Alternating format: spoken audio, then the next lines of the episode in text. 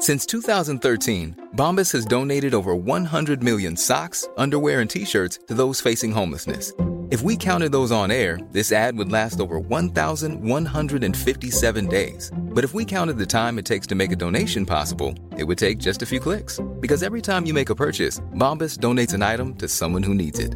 Go to bombas.com slash ACAST and use code ACAST for 20% off your first purchase. That's bombas.com slash ACAST, code ACAST. Ready to pop the question? The jewelers at Bluenile.com have got sparkle down to a science with beautiful lab grown diamonds worthy of your most brilliant moments. Their lab grown diamonds are independently graded and guaranteed identical to natural diamonds, and they're ready to ship to your door. Go to Bluenile.com and use promo code LISTEN to get $50 off your purchase of $500 or more. That's code LISTEN at Bluenile.com for $50 off. Bluenile.com code LISTEN. Millions of people have lost weight with personalized plans from Noom, like Evan, who can't stand salads and still lost 50 pounds. Salads, generally, for most people, are the easy button, right? For me, that wasn't an option. I never really was a salad guy. That's just not who I am. But Noom worked for me. Get your personalized plan today at Noom.com. Real Noom user compensated to provide their story. In four weeks, the typical Noom user can expect to lose one to two pounds per week. Individual results may vary.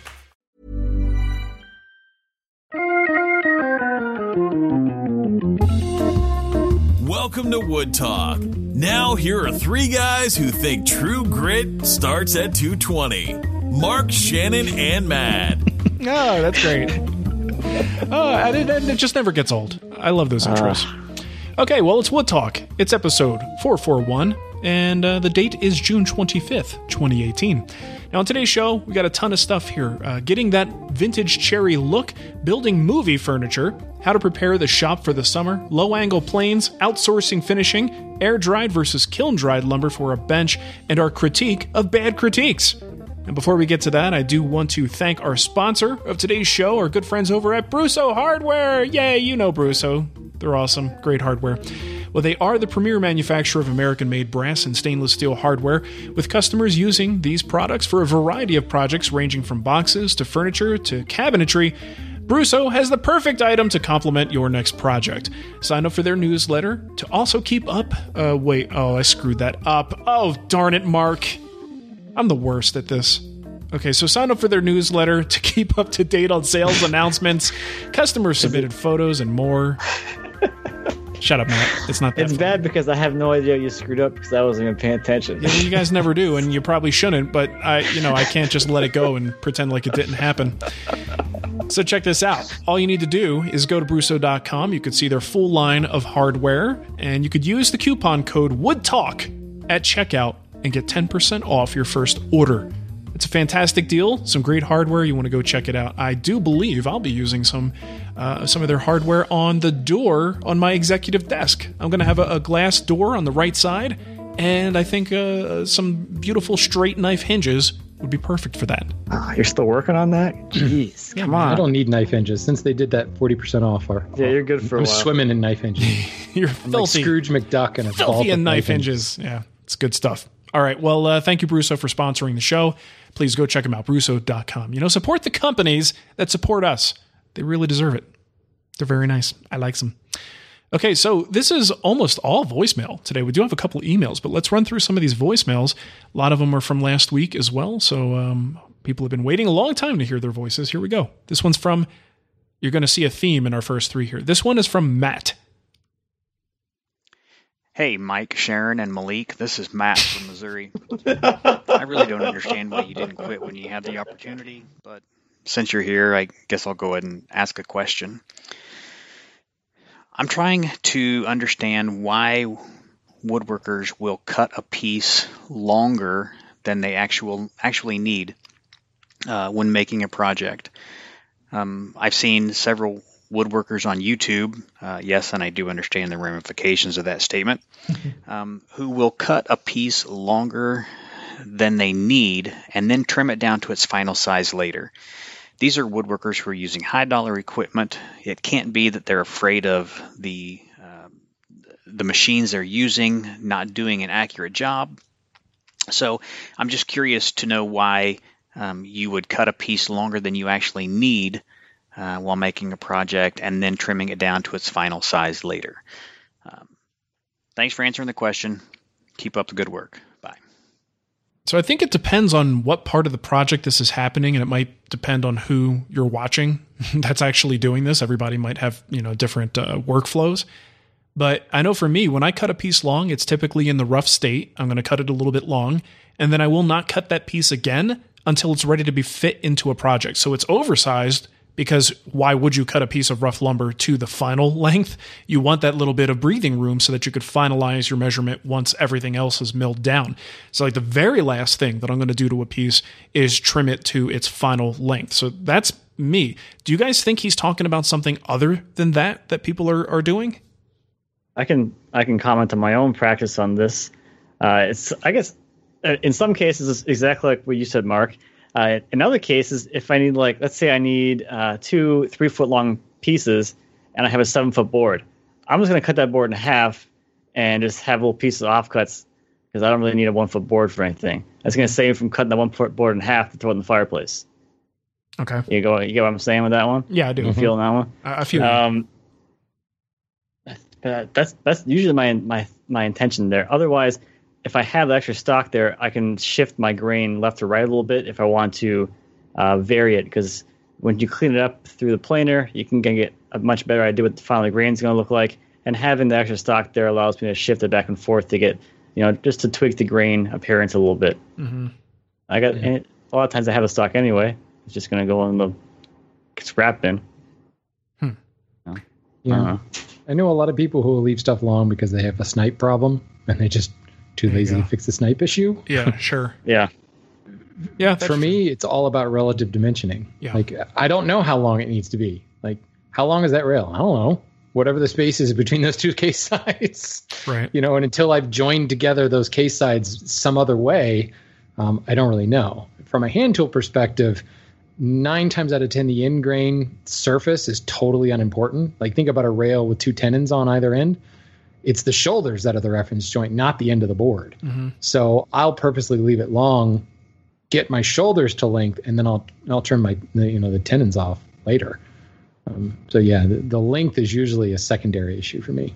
Well, and I think even if you just think about like the knowledge that general generally as woodworkers we we walk around thinking, well, if I cut it too short, I'm screwed, right? Yeah.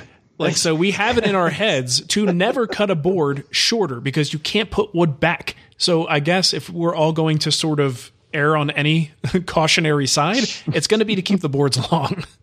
just Yeah. you know, just to be but safe. this this trails back into that whole cut list issue. Like one of the reasons I don't like cut lists is because people will follow them. Yeah. You know, and they'll trim all your parts because you're you're in milling stage. I'm going to trim everything to length. And there are tiny little errors that happen over the course of a project that compound to suddenly, you know, that board that you cut exactly to, to length is now an eighth of an inch too short. Um, and you check everything and it's all square and it's like, I don't know what happened, but you know, you ended up a 30 second short here. You, you compressed it in the clamps and now it's a 64th of an inch shorter. Well, that 64th adds up and suddenly now you've got a board that's too short. And in order to pull it together, your case is out of square. So it's just insurance. It is. Yeah, I sent a, a cut list to the people who are taking the class with me at Marc Adams, and I said, "Look, here's the cut list in bold letters. Please do not cut or mill your parts to final dimension. We will do that together in the class, and this way everyone will be consistent. So please leave your stuff Oh. oversized, and we'll see There's, how there's many do that it. one person. Yeah, I'd be like, all right, you go in the corner, and we'll have someone else have someone else deal with you. Uh, all right, let's get to our next email from a guy named Matt. Hey guys, this is Matt Holman from Holman Woodworks. Hey, I called a couple months ago and uh, asked the infamous silver maple question where Shannon was wrong about lumber, which struck us all and surprised us. Anyways, uh, I got a little bit of feedback, like I said, Anna, or a question. The feedback, um, you guys talked a couple episodes back about adding a helical head and or Byrd cutter head to a jointer or or a planer, and rather that could possibly slow down the motor, the motor, excuse me, and that it could not work as well. Um, I actually did that to my 15 inch um, stand up jet um, and upgraded the head from the I think it's like a three blade to the helical head, and I found that it cuts great and it does really well, but it does slow down the motor even to a point where if I'm milling um, consistently, you know, large amounts, not taking even huge cuts, that it'll actually shut down the motor and shut it off because it just probably gets too hot, um, which is quite a pain. Um, anyways, just a little feedback for that. Uh, question for you, Shannon, since uh, it seems like the last time that Matt or Mark used a low angle plane, I was watching Matt cut carrots with his low angle plane. um, anyways, I got a question about low angle planes. I'm looking for a good low angle, and I'm wondering if I should just go with some sort of standard Lie-Nielsen or Veritas, or should I go one step farther and get a low angle rabbeting plane? Um, I know that kind of an all around plane, I guess, is what I'm looking for. I know Veritas makes one, and it's kind of designed for large tenons, uh, getting the corners of large, large tenons, maybe in like timber frame joinery. Or, uh, but anyways, if I'm looking for like an all-around low-angle plane, is it too much to ask it to also be a rabbeting plane, or am I trying to get one tool to do too many different things? All right, hey, thanks guys, love the show. Thank you for not quitting. All right, before you answer that, Shannon, so the helical head thing, that's interesting. There's a person Yeah. who actually has a slowdown issue with an upgrade. It's good to know because I think we kind of poo pooed the concept, but looks like there's uh, the proof is in the pudding. we have one data point. One point of data. Yes, that's good. Panic! Everybody sell your helical heads. One data point. I'm going to go change mine back to straight knives because, frankly, I'm nervous. Uh, but Um, w- what do you say about his uh, plane question? Easy answer, Matt. I think you're trying to push it too far. Um, the the general all around plane, the number of times you're going to need it for that like inside corner cutting is just too small to justify that. And honestly, just get a low angle jack. Get a Veritas or Lie-Nielsen low angle jack. And there's so many other tools that could do that inside corner cutting that the rabbet could do that would probably get more use, like a rabbeting block plane or just a wooden rabbet plane that will do is same quality of job. You know, what we're talking about is like breadboard tenons. You know, a jack rabbet plane would be great on breadboard tenons, or if you're making like lots of wainscoting for like an old time carriage, because that's what they were. They were carriage maker planes. I just don't see that the the the what's the case study is strong enough to go one step further. Cool. All right, so we got the next one here from. Oh, who is it? Oh, it's Matt. Again?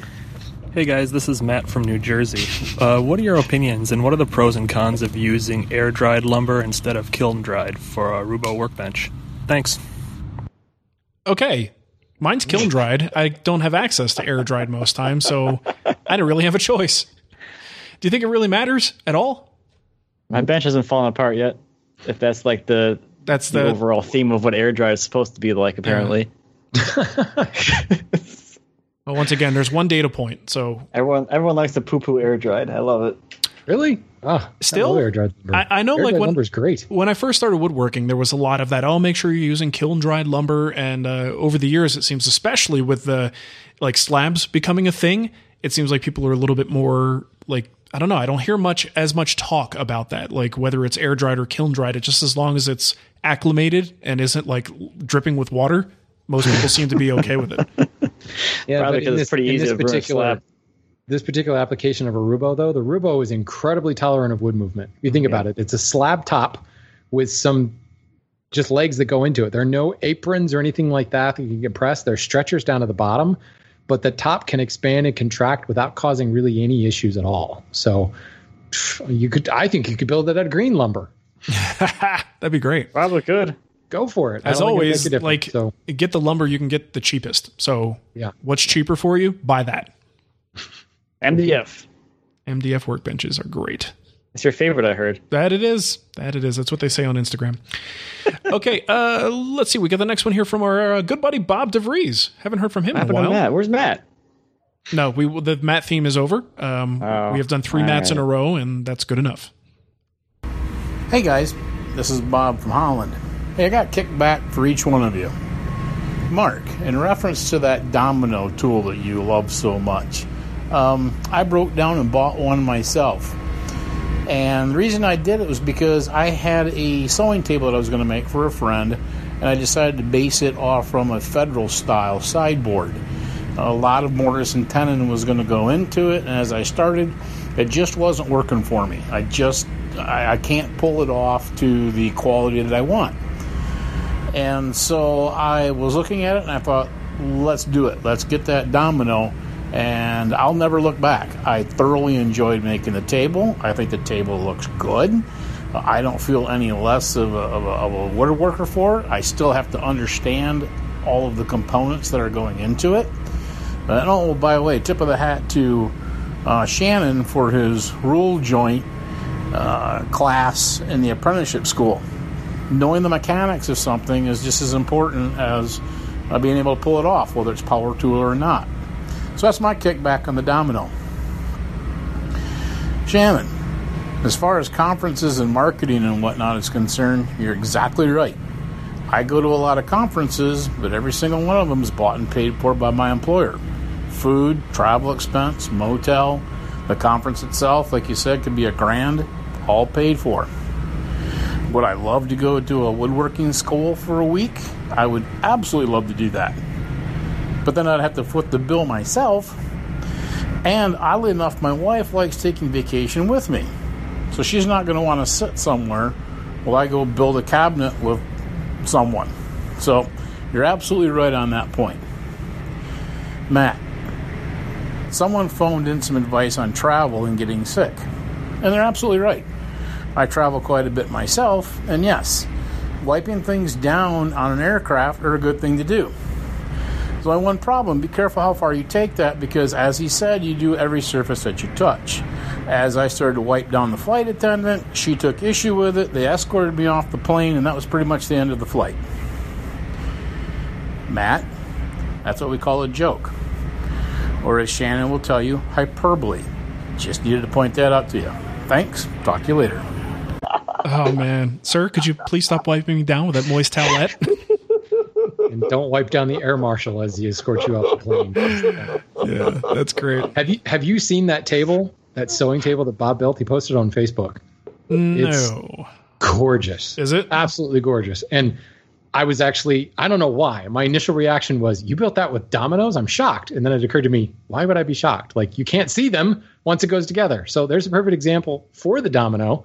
Nobody cares when it's assembled. It is a gorgeous, like Hepplewhite style string inlay, beautiful, beautiful table. Um, yeah, I, I, commented on Facebook because it really is stunning. Mm-hmm. Very nice. Well, thanks for that, Bob. Appreciate it. Uh, let's see. Tyler called in. Hey guys, Tyler Stevens here from Salt Lake City, Utah. I'm calling in reference to your recent show of It Was Always Done That Way. Uh, to start out with, I'd like to just say thank you to Matt, who understands that people watching one video doesn't necessarily watch all the other videos that you've produced. I do enjoy a lot of your videos, um, but I don't watch every single one of them. Um, I enjoy Matt's videos on um, the recent table that he's built with the waterfall table, and uh, a lot of the videos he's been doing lately um, seem to have wood slabs in them. And I was just going to make a suggestion for Matt that maybe you should start a bandsaw mill or some sort of chainsaw mill and mill those up yourself. You probably save a lot of money in the wood that you use. Uh, next, I've got Mark, and I really disagree with your parenting uh, of Mateo the other day. It just seemed rude to tell him that you're going to edit a video and then you don't follow through with your threats. You know, what kind of example are you setting for your children? Um, also, what kind of glue do you prefer? Uh, for Shannon, do you even know anything about wood? Who made you the expert? Just because you make everything with hand tools? that you've never used a planer. but beech is the only wood for hand planes. Once again, guys, thank you for letting me listen, and I hope you understood the sarcasm in this uh, message. No, we got it, Tyler. We got it. No, we get it. Shannon's pissed though. What are you going to do? Uh, okay, so last one here is from William. Hey fellas, Zev here from Queens, New York. Just calling with a little bit of a philosophical query. Um, I got a you know reasonable amount of experience in finishing, at least for you know a hobbyist. Been doing this for a few years, pretty much, you know, with the regular stuff, Arm-R-Seal and Durovar, you know, just hand rub, wipe on polys, and a few of the other, uh, you know, similar products. And I've gotten good results. But my wife wants a new dining room table, and I'm making the top and the base out of ribbon striped sapele. Beautiful stuff. Should be about nine feet long and 45 inches wide, so a nice big dining room table at a solid eight quarter ribbon stripe. She is not so confident in my finishing ability in the sense that she wants this to look nice and she wants a built up, beautiful, crisp, critics, clean finish. And frankly, I kind of agree with her that, you know, so I've been looking into getting a spray gun, spraying, and all, the whole process. I'm looking at tons of money, time, and effort. A buddy of mine owns a chain of woodworking supply stores mainly aimed at professionals, and he told me, he said, most of the woodworkers that he sells supplies to, they don't even do the finishing themselves, they send it out.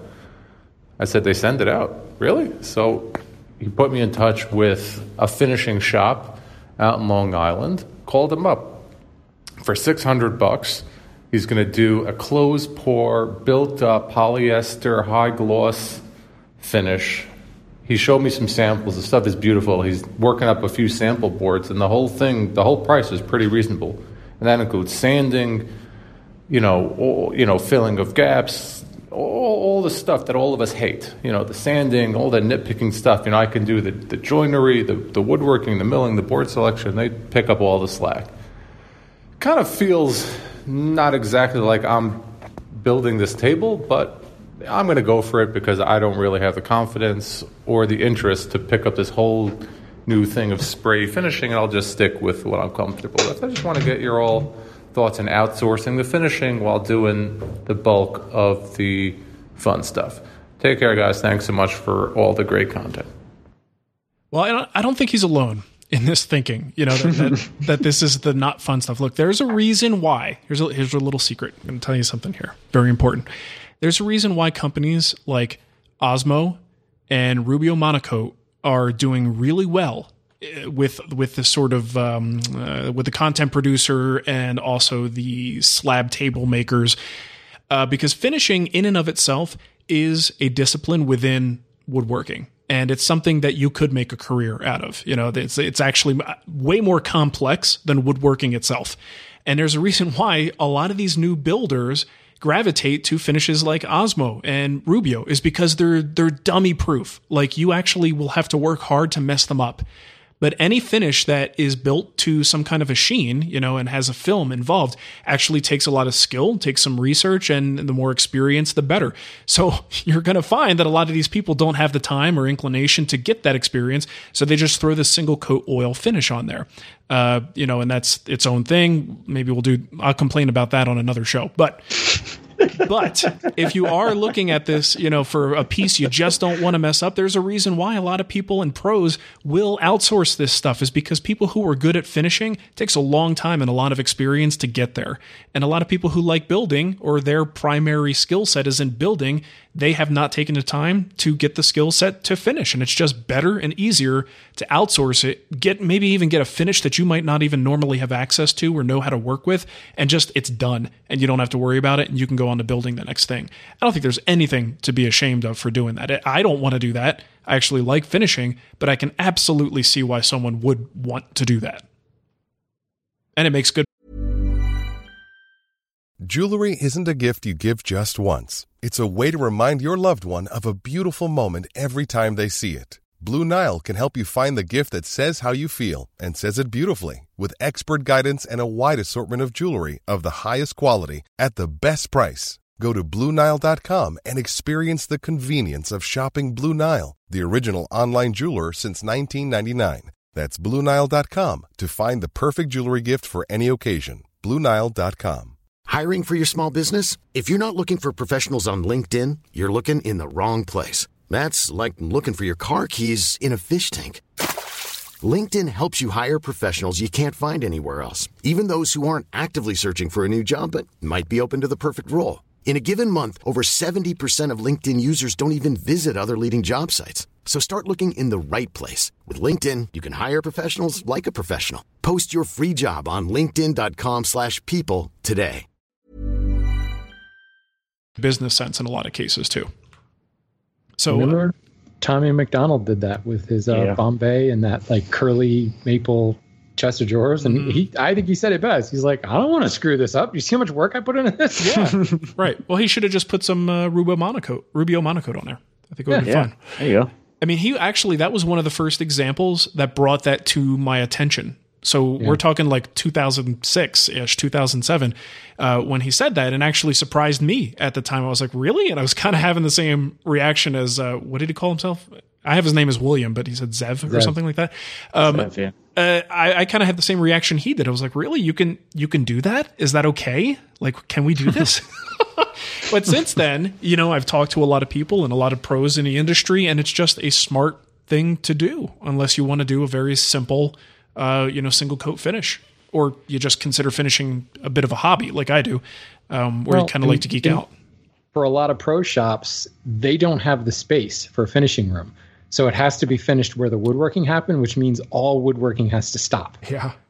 So it just it doesn't make they're losing money to sit there waiting for finish to dry. And if you've got staff, you know, they're sitting around waiting for finish to dry. So you ship it out to a place that does nothing but finish, has all of the like code and ventilation and everything, like the whole kit of gear that's required for this entirely separate thing. Yeah, it's it's incredibly common. hmm What would you do? We're the weird ones If as usual. Th- yeah, true, exactly. If you if you had, I don't know, is it, is it a budget? Is it? I guess once you get some of the basic finishing stuff under your belt, it's not that difficult. So it's hard to justify paying someone else to do it, at least for Yeah. for what we do. But Matt, would you ever consider doing something like that? Not personally. I mean, it, it's a totally different thing if you're running an actual business making furniture. Yeah. because you're being so much more efficient and you to let someone else deal with. it. There's a reason why companies outsource all kinds of things. Mhm. It's because it's more efficient. But for me, I enjoy the process of finishing. It's another one of those skills that I can kind of claim that I might have, and um, I just I really enjoy it. It's the one thing that I will never want to give up is that first coat. That's like Yeah. that's like the that's the money shot right there. That's what I've been like paying. I've been spending so much time worrying about grain and like grain flow and color matching and all that stuff. The moment the finish goes on, I see it for the first time for real. That's the moment that I want to have, and I could not give that up. Yeah, it's real gratifying. There's Yeah. there's another another niche industry idea. Second coat finishing. There you go. Put put on whatever first coat you want, and uh, we'll just top it off for you. As long as Matt gets his Instagram picture, he's done. That's where it's at. got my got to get my IG video. Uh, all right, well there you go. Good luck with that, uh, Zev. And let's get to a couple of emails here. Um, Matt, I think you got the first one. I do. It has my name next to it. Yeah, this dude. is from Jonathan. Uh, he says, "I have always wanted to make uh, Hero's Tansu dresser from the movie Big Hero. Have you ever wanted to make a piece? If you want to make a piece of furniture, wow. Have you ever want a wow? Have you ever wanted a piece of furniture that you wanted to make from a movie or TV show? Which ones? Ha ha ha. Hmm. Yes. Yes. Is that it? Yes. The end. Yeah. I want I want to make the um the puzzle desk from National Treasure. Oh, What No, you it? The don't. Resolute desk? You're crazy. No, that was the second one. that'd be I don't nuts. know. Whatever. It's cool. Um, I for me, not so much TV shows. I, I know there's um, looks like a chest of drawers or some some kind of a drawer laden piece that was in. I don't know if it's in current seasons, but at least for a period of time in The Big Bang Theory, in Raj's apartment, there is a dresser back there, and it's not not so much the piece overall, but there's a detail in the drawers where like you never really see it clearly enough. I got to go back and look at it and see because this is this is going back quite a bit. Um, but it looks like the uh, one of those situations where somehow the top of the drawer kind of folds out a little bit to become the pull and it's almost like sculpted in. So I don't know if it's just like an add-on strip that was then sculpted into place or how it was done, but I'd like to see it closer. But it looks from far away uh, like a pretty compelling detail. So that's that's kind of the only thing from TV. For me, the things that that come to mind are video games. So a lot of times in video games, Ooh, that's cool.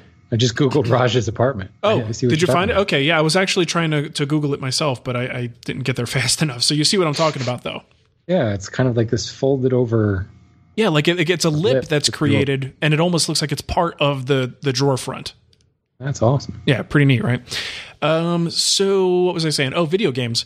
So there's a lot of video game art where you go into a building or somebody's house or whatever, and you just see the the stuff that some video game designer created, and it is very cartoony. And I've always been tempted to try almost like prop making, try to build that thing with real materials, but keep the proportions, keep the cartoony feel of it, uh, and bring that to life. So I've been tempted by that and never actually did it because I've I got busy doing other things.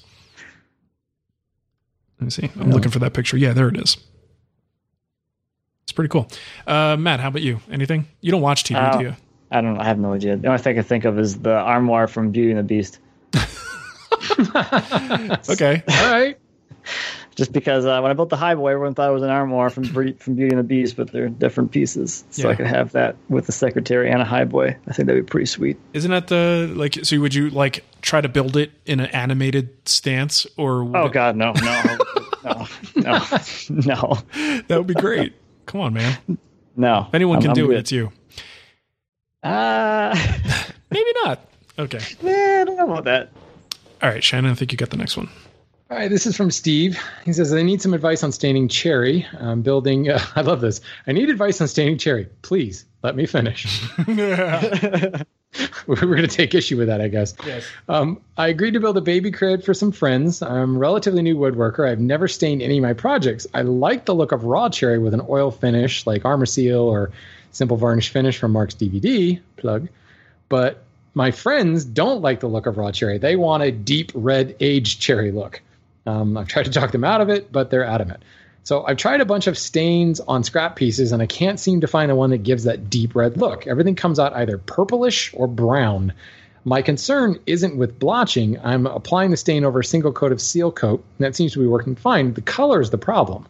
So um, this is there's actually some really good content out there. It's a little old and it's a little rough around the edges because it's our friend Charles Neil.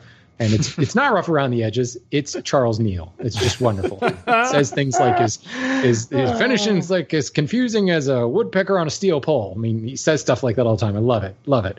But Charles is real big on undercoating and using again you're on the right track using the seal coat not only to to, to um, control the blotching but also to seal between your color coats because in the way he puts it he uses a lot of um, water-based dyes and again there's a difference between stain and dye um, dye's got much smaller particles dye is in solution all the time it's not suspended like stain that you know so that there's some good reasons to use dye. You're going to get a more consistent color there. But like he actually has a video out there where he does specifically an antique cherry finish and in that that kind of commercial cherry look, that deep red, almost mahogany look, I think is what people think of because they're all shocked when they find out cherry's pink.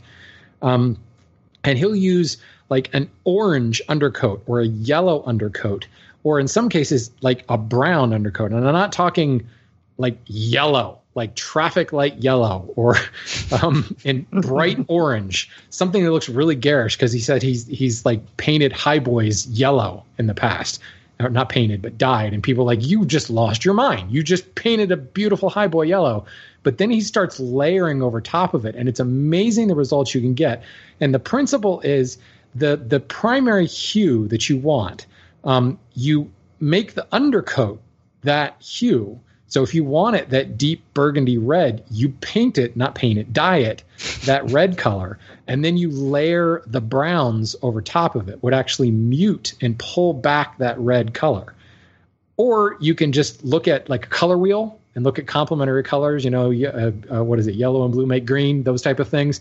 And you can start to figure out, okay, well, if I wanted a green, maybe I would use a blue or a yellow undercoat and then start adding the overtones on top of it to get the green. That's a bad example because we're not going to do green, but you can begin in, to, to create that color by laying those different coats.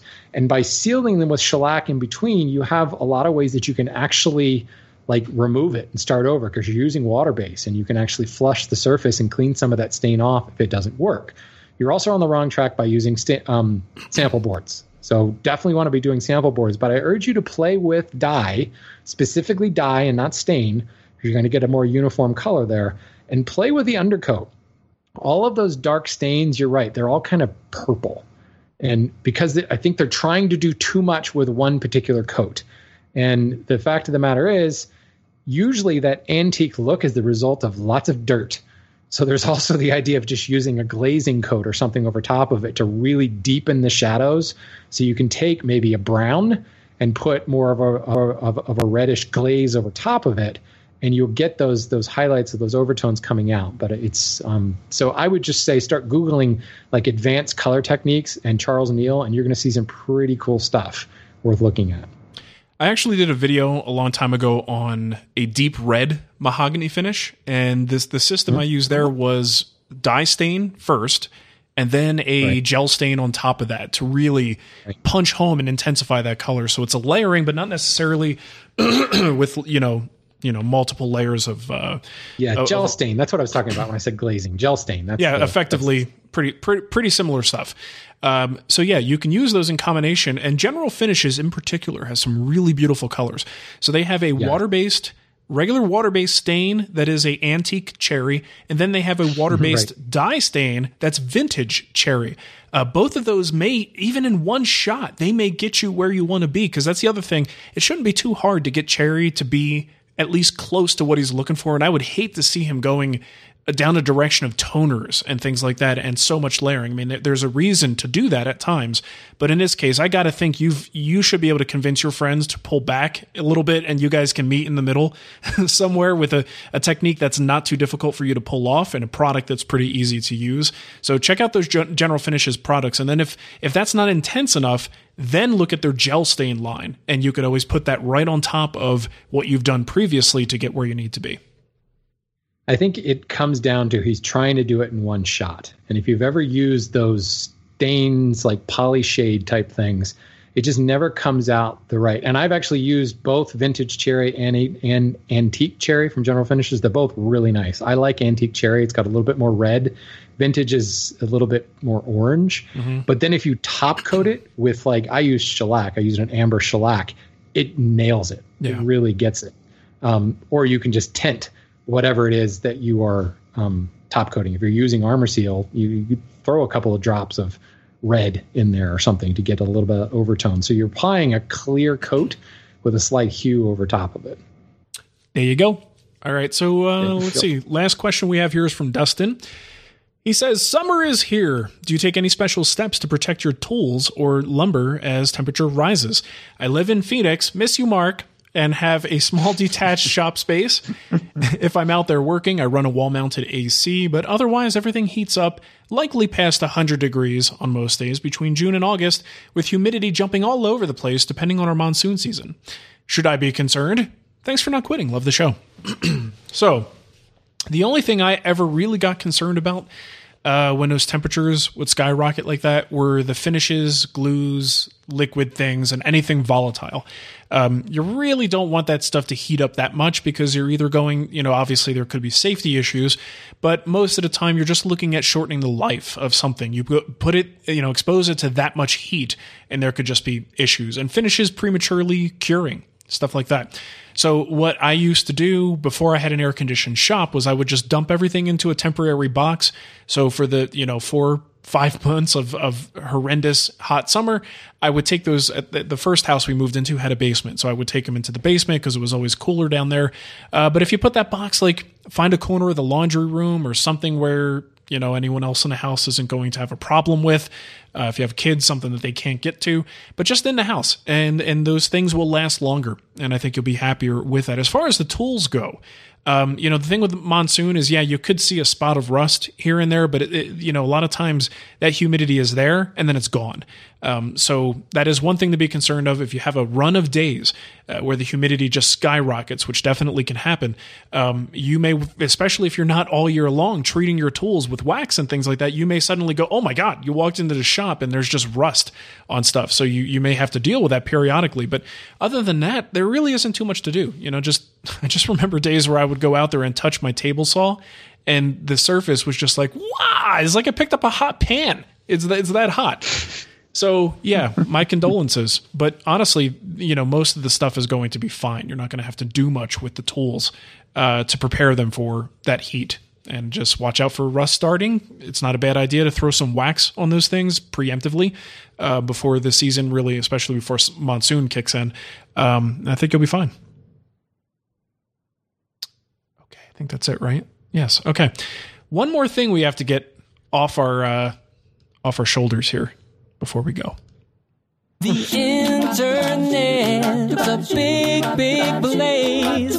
Some stuff is good, some stuff is great, but some things really suck, and that's the stuff we hate. Stay away from that sucky stuff. Let's keep the internet great. Oh yeah. Know, I always wanted to be the the guy who had like a deep enough voice to be the guy that goes, "Yeah." Just never got there. It's unfortunate genetics. Um, okay, so here's what I'm thinking. Um, recently, you know, and I hope these things going forward aren't all just about like comments. like anno- annoying comments online, but uh, it's a big part of the social environment that we play in is is the comments people give us. So I posted a particular technique on squaring up a, a, corner, and the the post was just showing the results that I had. And the thing was, it was a uh, it, it, was a bridle jointed uh, corner. So the outside had the bridle joint, the inside just had a rabbet, and I needed to square that rabbet up. But when you do that, you expose a certain amount of the bridle joint, right? Because this is already glued together. And it's just kind of nature of the beast. There are things you could do to kind of prevent that from happening, but it's, is, is it worth the trouble? Is the question. So I had this guy come in there. This was on Facebook. And he was just giving oh, me yeah. flack and was basically like, that is ugly. It's horrendous. I hope you're going to hide that. You just didn't do it properly. So then I responded and just said, look, as, as soon as people start doing things like never, always, you should always do this, I kind of tune out because it tells me that you stop learning. You stop paying attention to other ways to possibly get something done. Uh, and I just don't like having conversations with people who use those sort of absolutes and, and don't leave any room for the possibility of, of things being done a, a slightly different way. So then the guy comes back and responds and basically repeats himself and says how ugly it is and how terrible it is. And then, this is my favorite part, after kind of slinging insults at me, then says, looks like you can't take criticism. and it just reminds me of this like the bully technique in grade school where someone is just bullying you and this you know hey i was bullied a little bit when i was a kid. Um, but they kind of like they get in your face they get in your face and then they they get upset because you react you know like hey hey come on. Hey don't what are you doing man? You know and it's like you were just up in my face dude. What do you expect me to do? So it was that kind of thing. And i wrote him back. This is one of those times where i respond and then i delete it later because i'm like this guy's just not worth my time to do this. But it's worth my time to talk about it on Wood Talk. Um, but anyway, so I'm like, listen, man, first of all, it is unfair of you to call what you said a critique. Just saying something's ugly, saying something was done incorrectly. It's like you came back here twice. You left two comments, and both times all you did was sling insults. You did not provide any constructive feedback, or maybe even a possibility of how you might have done it. What did I do incorrectly that you you think is incorrect? Uh, how could I have done it better? Give me some you know feedback that I can actually do something with. That is a critique. That is something I will accept and think about and try to improve on. But if all you can do is come in and throw insults because you see something that isn't done properly, um, th- then you know you're going about it wrong. So this is kind of another one of those public service announcements. If you're going to offer a critique and you're going to possibly insult something, at least wrap that insult in something useful, right? Don't just crap on something and walk away. Like so so hopefully if, you know people listening to this show are probably very for the most part very reasonable people. If you want to critique something, critique it. Go ahead. You know, especially if the person is asking for a critique. Um, but you got to give something useful. You know, a critique is not that sucks. That's ugly. You know, that's just being an ass. you know, so like, have you guys ha- had this happen? I'm sure it, it, on your channels oh, yeah. and your comments, you've had that kind of quote unquote criticism come in. You ever? I mean, did you have ever react to it and then have them say, you, you know, I guess you can't take criticism? No, I mean maybe years ago. I just usually ignore it now. Yeah. It's kind of where you get to, unfortunately. Yeah. Well, this is, a, this is just sort of a, a call for civil dialogue. Is that too much to ask? Let's just have some civil dialogue. Well, it was on Facebook, so yeah, probably too much to ask. Facebook is getting like that. It, it seems more and more. Facebook is the crotchety old stinker guy who Yeah. like really thinks he knows how everything is done. And I don't I've never heard from the guy before, but suddenly drops in to let me know that I suck. That's I'll get that. I'll get that on Facebook. Nowhere else. It's like this Weird. person all of a sudden decide to look at everything that I ever posted and tell me all the things that are wrong with it. Yeah, well, Facebook They're is like, your their way is better. Facebook is your grandmom's social platform. So Yeah, remember that. I don't spend much time on there. Facebook's probably the worst. If you want to get a hold of me, don't. Facebook's the worst. I never like have. I have zero desire to go on there, and I go through phases of actually trying to use it because I know it's like somewhat important to use in my job position, but I hate it. Yeah, I get it. I don't use it at all for woodworking stuff. For me, Facebook is purely family stuff. That's about the only reason I go there. So there you go. And they're they're for like Peloton interest groups, exercise. Actually, I should. I sh- you know, you bring up a good point. There are some some hobby interest stuff and the guild group. The guild group is one of the only reasons I, I go to Facebook. That and family because the guild group is awesome. Okay, well Because the guild about group is family. It. It really Yeah. is extended family. Hairy, smelly family. all right. Well, that's the stuff we hate. Uh, all right. I think that's going to wrap up the show for today. Shannon, can you give them the contact info? And we can get out of here. Woodtalkonline at gmail.com, woodtalkshow.com slash contact. send us a voicemail, send it to that Gmail account, send us a comment at that contact URL. That's it. That's all I got. It was concise. I- I'll give you that much. That was uh, Yeah. very nicely done. All right. Well, thank you for listening, everybody. We hope you have a wonderful woodworking week, and we will catch you next time. Do sincerely. We love you all. Except for you critiquers. Hey, it's Paige DeSorbo from Giggly Squad. High quality fashion without the price tag. Say hello to Quince. I'm snagging high-end essentials like cozy cashmere sweaters, sleek leather jackets, fine jewelry, and so much more. With Quince being 50 to 80% less than similar brands. And they partner with factories that prioritize safe, ethical, and responsible manufacturing. I love that. Luxury quality within reach. Go to quince.com slash style to get free shipping and 365 day returns on your next order. Quince.com slash style.